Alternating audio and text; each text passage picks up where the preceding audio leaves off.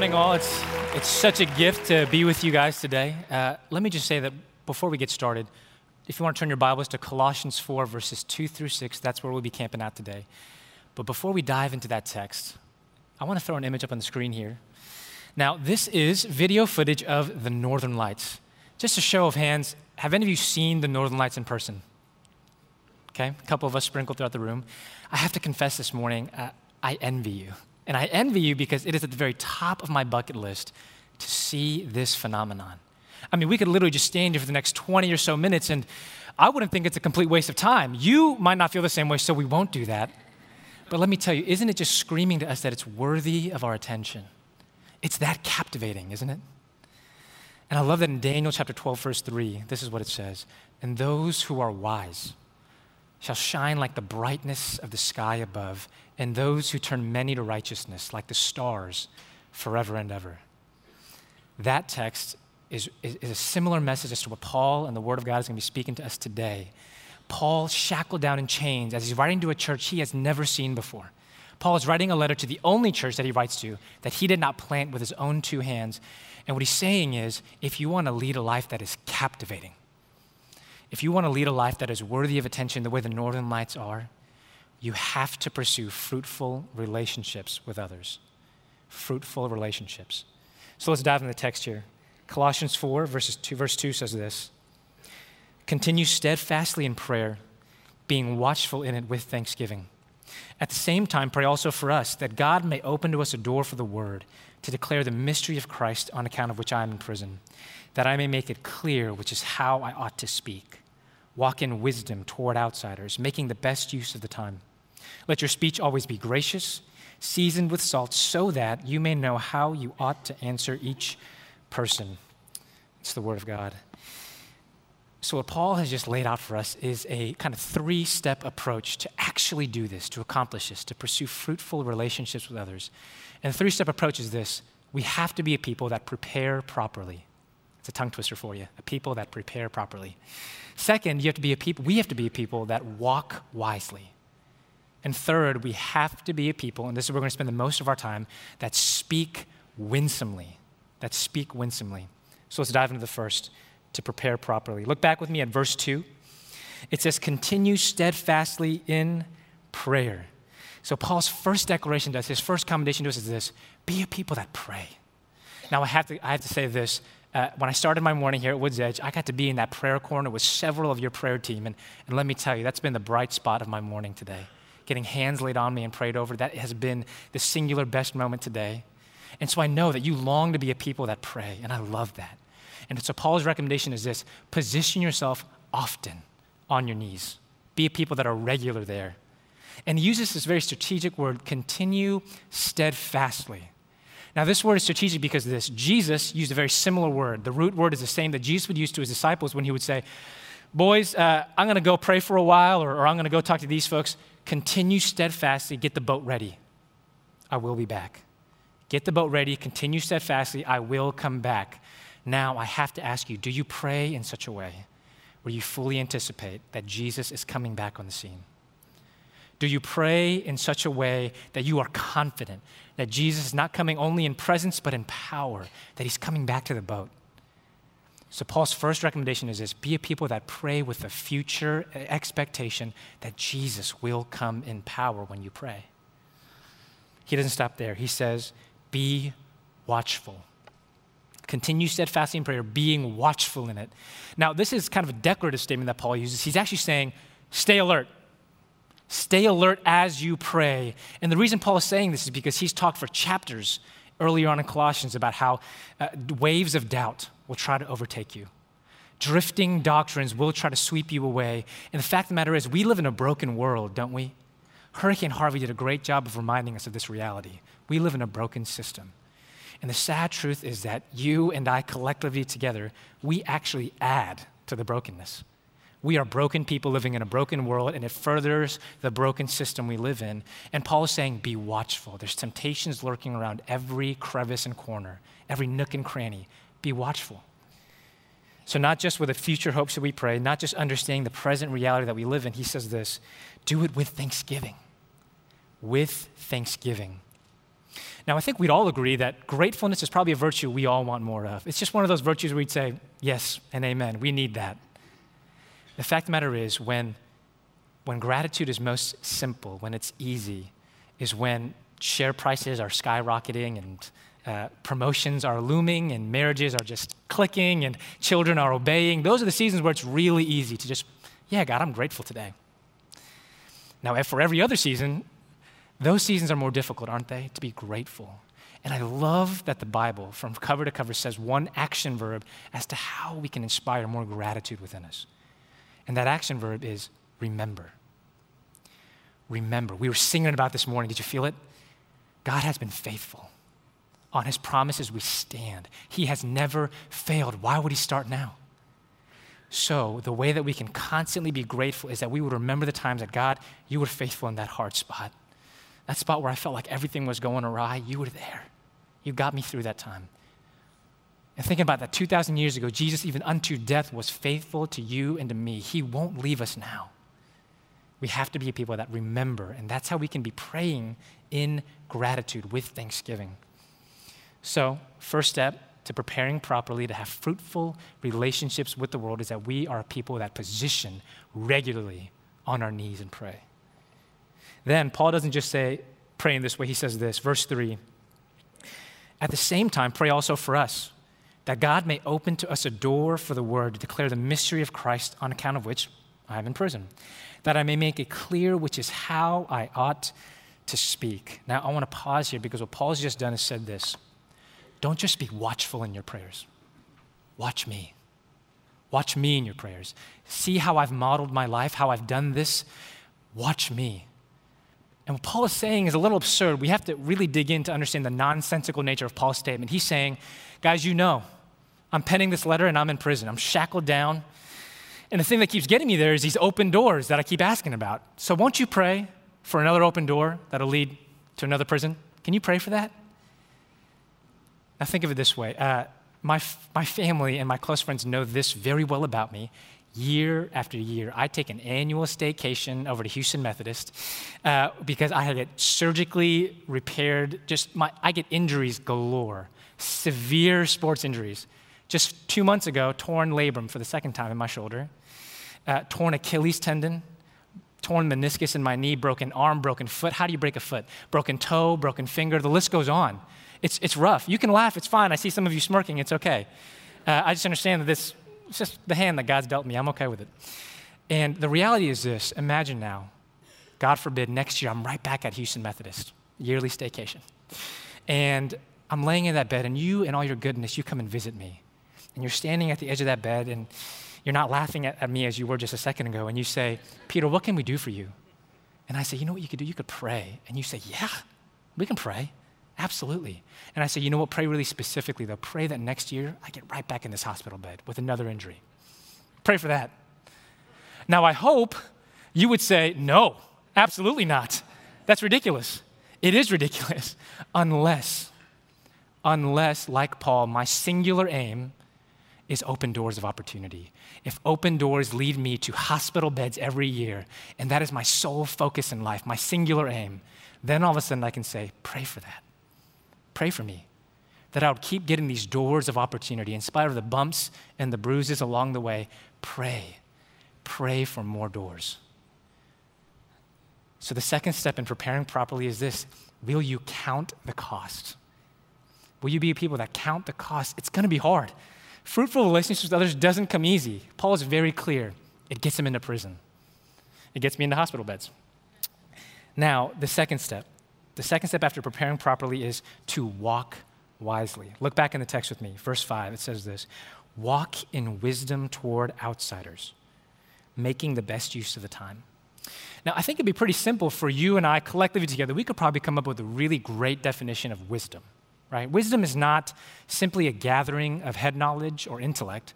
What wisdom is, is actually putting into practice those things regularly, daily, in fact. So, with that said, Paul says, walk wisely. And I'm really glad he doesn't stop there. Walk wisely, aimlessly, go for it. He gives us the path. He says, toward outsiders. Now, the word toward denotes within its own word, within its own definition, that there is both a pursuit and a response. There's intentional interaction. And then he gives it the destination outsiders. Now, this literally means in the Greek, those that are without. So, in this context, Paul is saying there's a path to walk wisely, and that is toward outsiders, towards people that do not have something that you now have. What is he talking about? Hope, the hope of glory you now have this unshakable identity. In chapter one, Paul goes on and on. You have this rootedness in Jesus Christ, and guess what? He is cosmic. He's above every ruler, above every authority. You know, his name is Jesus, and now he rules your life. He's the foundation. And it changes everything about everything. You have a hope for a lifetime and an eternity, and there are those without it, right around you, all around you. Paul says, walk wisely toward them. Immediately, we realize, though, Paul doesn't stop there yet again. He says, making the best use of the time.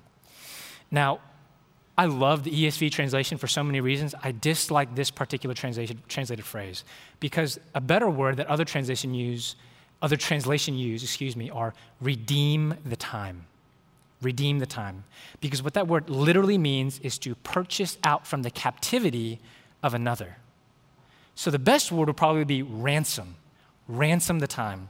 Now, I don't know about you, how many of you actually believe your time is in captivity right now? You, it has to be ransomed out from the control of someone else. That's probably not the thought you woke up with this morning. But the fact of the matter is, with a simple swipe of a finger, hours are gone. Am I right? A night of simple entertainment turns into an entire day's worth of binging. And all of a sudden, we find ourselves realizing that time, our time, is held captive by something else. What we have to do is ransom it ransom it back. The way that we can do that is by rearranging our schedules, reordering our steps and our calendars. If you do not have intentional interaction, intentional, with people that are without hope in this world, that don't know God the way you get to, let me tell you, Paul is saying, walk wisely. It is wise to intentionally interact with them. And just like so many other things, it won't happen unless it's actually in your calendar. So now we realize we have to be a people in order to lead a life that is captivating, posturing ourselves on our knees regularly. Then we have to count the cost, and as we do so, we will walk wisely toward those without hope. Now, the third step, and this is where we'll spend the most of our time speak winsomely. Speak winsomely. Look with me in verse 6. Let your speech always be gracious seasoned with salt, so that you may know how you ought to answer each person. Now, I have this close friend. Her name is Joanne, and, and she's a college buddy of mine, and, and you probably have a friend like this. Over several years, she loves to instigate trouble. Right? She just, we should just go on an adventure. And so the phrase she would use to get us to do that is this don't just talk about it, be about it. And all of us have heard a phrase like this don't just talk the talk, walk the walk, is probably the most common. What Paul does here is he flips that statement on its head. He says, You cannot just be about it, you have to talk about it. You cannot just walk the walk, you have to talk the talk. You see, the struggle for you and I today in our day and age is this we have been convinced, 21st century Western Christian culture, that we can be Christian and just live decent lives. Just, just live well. Now, I, have been poring over this for years now, and I have yet to find where that is a reality here. That we can be Christians, that we can follow Jesus and just be about it, that we don't have to talk about it, that we can use words when necessary. What Paul is saying is here is you have to talk about it. The gospel is good news, it must be shared. And that's our role. So, I love that Paul goes deeper. He gives us a few clarifiers. Verse 6 let your speech always be gracious. Now, here in the church context, we love that word grace, don't we? I feel like we're Oprah with that word. You, you get grace, and, and you get grace, and you over there, you get grace. And all of a sudden, we love that word. It's a trigger word for us in church. We lose sight of its meaning sometimes. That the word grace means it's receiving a benefit that you've done nothing, nothing to earn or deserve. Now, if we're honest, the vast majority of people in our lives fall into this category. The barista you see every morning that misspells your name every single day on that cup, do they really deserve an extra benefit from you? or the coworker you see on the elevator at 8:15 every morning who just looks like they're miserable yet again and that, that has no intention of talking to you. Does that coworker does he deserve any extra benefit from you? Or the neighbor every weekend as you're working on the lawn and, and you peer over the fence and you see him and, and you smile and you wave and they've yet to ever smile or wave back. Does that neighbor deserve or, ha- or have they earned anything from you? The honest answer is no. They've done nothing to earn anything. And yet, what does Paul say? Let your speech always be gracious.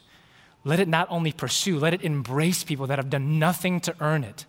Let it always be filled with grace. Let it be like a hug. It has to embrace people that way, that have done nothing to deserve it. That's the first step. Let your speech always be gracious. And I love this phrase seasoned with salt. Now, in Paul's day and age, salt was used mainly to preserve food. On top of that, though, it was also used to make food more palatable, more tasty. And so, what Paul is saying here is something uh, really unique, really culturally uh, just well phrased. And it's this it's not just important that you speak about it, it's important how. It's important how you speak about it. Now, one of the many blessings in my life, one of the top blessings, is that I get to be the son of my mother. And this is Mama Kim up on the screen here. And Mama Kim, look at her just working her magic in the kitchen. It's Mama Kim's kitchen. I'm telling you, I, I'm willing to go to the bank that she is a better cook than all of you. All of you. I'm willing to go to the bank on that statement. And uh, so I've had the amazing privilege that we have a family tradition that I love, uh, that I don't get to partake in much anymore. But every Sunday morning as a child, I'd wake up to the scent of the sweet aroma filling my nostrils. Because every Sunday morning, we'd have this giant family feast. And I'd make my way down the steps and I'd peer into the kitchen. And my mom's there with a big smile on her face. She says, Come over here. And she puts a little taster into my mouth and asks me the same two questions without fail, week after week. First one Is it good? Does it taste good? Mom, of course it tastes good. It always tastes good. Why would you ask me that? Second question, without fail, week after week. Uh, is, it, is it salty enough? Now, I don't know what it is about Korean cuisine. Korean cuisine is bursting with flavor, every dish, every single one. Also, in the Korean vernacular, there's a certain nuance in it. The word for saltiness equates to, is, is interchangeable with the word for tastiness. So my mom is, is literally asking me, is, is it salty enough? What she really means is, son, is it tasty enough? And of course, I would respond in the same way Mom, of course, why would you ask me that? You always ask these questions, and I respond in the same way. It's perfect. I don't want to wait for dad to come down or, or, or my sisters to get here. Can we just eat already? I'll eat, on my, I'll eat by myself. Let's start the meal. And I have to ask you this morning do you speak in such a way about the things of God? Do you talk about the way that Jesus has intersected your path in such a way that people are just leaning in, like, yeah, I want to taste that. I want more of that. Does the way you talk about coming to church on Sunday mornings, on Saturday nights, entice people? Do they really want the main dish now? Do you speak in such a way that is winsome, that is salty all over it, that people are just longing? They're longing for the main entree. Do you speak like that about the things of God? Do you speak like that about Him? Now, I love that Paul yet again gives us these statements that just come right after the other. And he finishes verse 6 in this way Let your speech always be gracious, seasoned with salt. And he gives us so that statement. Now, uh, just a hint here whenever the Bible gives you a so that, pay real close attention. Pay real close attention. So that you may know how you ought to answer each person. Now, I love Chick fil A. And I would be shocked if anyone here doesn't love Chick fil A. Uh, and something about Chick fil A is it, can just make a bad day just right. You know what I mean? Can I get an amen for that? Chick fil A, something about that stuff. Um, and so I've, I, had a, I had a day like that several weeks ago, just a string of, of rough meetings. 5 p.m. rolls around. I'm thinking, you know what I really need to turn this day around? I need my four piece chicken tender combo with waffle fries, Chick fil A sauce, and a cup of sweet tea. That's what I need. And so I make my way over to my Chick fil A in the city get my food, I put it in my passenger seat, great. I put my hand out, fully anticipating my cup of sweet tea to enter it, nothing comes. And I look, and the Chick fil A employee says this Sir, I'm so sorry. We actually just ran out of sweet tea just now. Do you mind waiting seven to eight minutes or so for the next batch to brew? Or I can get you something else. I'm really sorry. And I'm just, uh, I've had a rough day, you see. I, how do I explain this to you? What I really needed to make this day just right was my four piece chicken tender combo with waffle fries and Chick fil A sauce and my cup of sweet tea. This is all going on internally, of course. But as I'm thinking about this, is it really worth it? Seven to eight minutes for sweet tea? Yeah, it's worth it. Uh, but before I can even respond uh, to the Chick fil A employee, she, she looks at me and says, Well, sir, just one second. Goes away for a few brief moments, and she comes back with a cup of sweet tea. And in my moment of absolute ecstasy and excitement, I say, Oh, thank God. Thank God. And before I could even finish my sentence, you know the Chick fil A employee responds with? What every Chick fil A employee is trained to respond with the moment they hear the words thank you, which are, It's my pleasure. And so now we're in this really awkward moment, you see. I just thank God for sweet tea. and this Chick fil A employee just said that it was her pleasure. That's not how that conversation should go. And so uh, I did what any kind hearted individual would do, and I just stepped on the gas. I didn't even look at her. I just, I'm not going to let you wallow in this shameful moment. I'm gone. And I promise this relates to the text. Just like the Chick fil A employee, what Paul is saying is it ought to be that natural. It ought to bubble out of us. We ought to want it. It's my pleasure. It ought to bubble out of us. That's how often and, and regularly we should be talking about the things of God. It is so much impacting what's within, it's just coming out. It's my pleasure unlike the Chick fil A employee. It ought to be different person to person. Now, hear this, because this is important. We love one size fits all types of things. We love seven easy steps to remove clutter in your life, or five easy ways to be successful. We love those patented, just, yes, I can do that. I can assure you, there is no five easy step process to win all your friends and family to Jesus. It, it doesn't exist. I've looked. It doesn't exist out there. And the reason that that is the case is because Paul is saying it right here. In the same way that each dish is deserving of different amounts of salt, each person is also deserving of different timetables, of different heart to heart conversations, of different amounts of prayer and effort and resources. Let me tell you, each person is deserving of that distinguishment we have to take ownership of that. It increases the, the effort on our end, it increases the, the, the onus on us, and yet what Paul is saying is it's different, person to person. There is no one size fits all. That's how you speak winsomely. Now, now we've learned. We've learned how we can start to begin to lead a captivating life. We prepare properly by falling to our knees often and counting the cost as we do so. Then we begin to take strides. We walk wisely towards those that are without hope in this world. And then we find ourselves speaking winsomely in ways that just make people just want to lean in a little bit more. But it begs the question why? Why, preacher man? Why, why should I want that to happen? And let me tell you, because at one time or another, maybe even today, we were all once outsiders to God. And you know what God did? because it's so innate within him to do this. Jesus comes to earth and takes on flesh.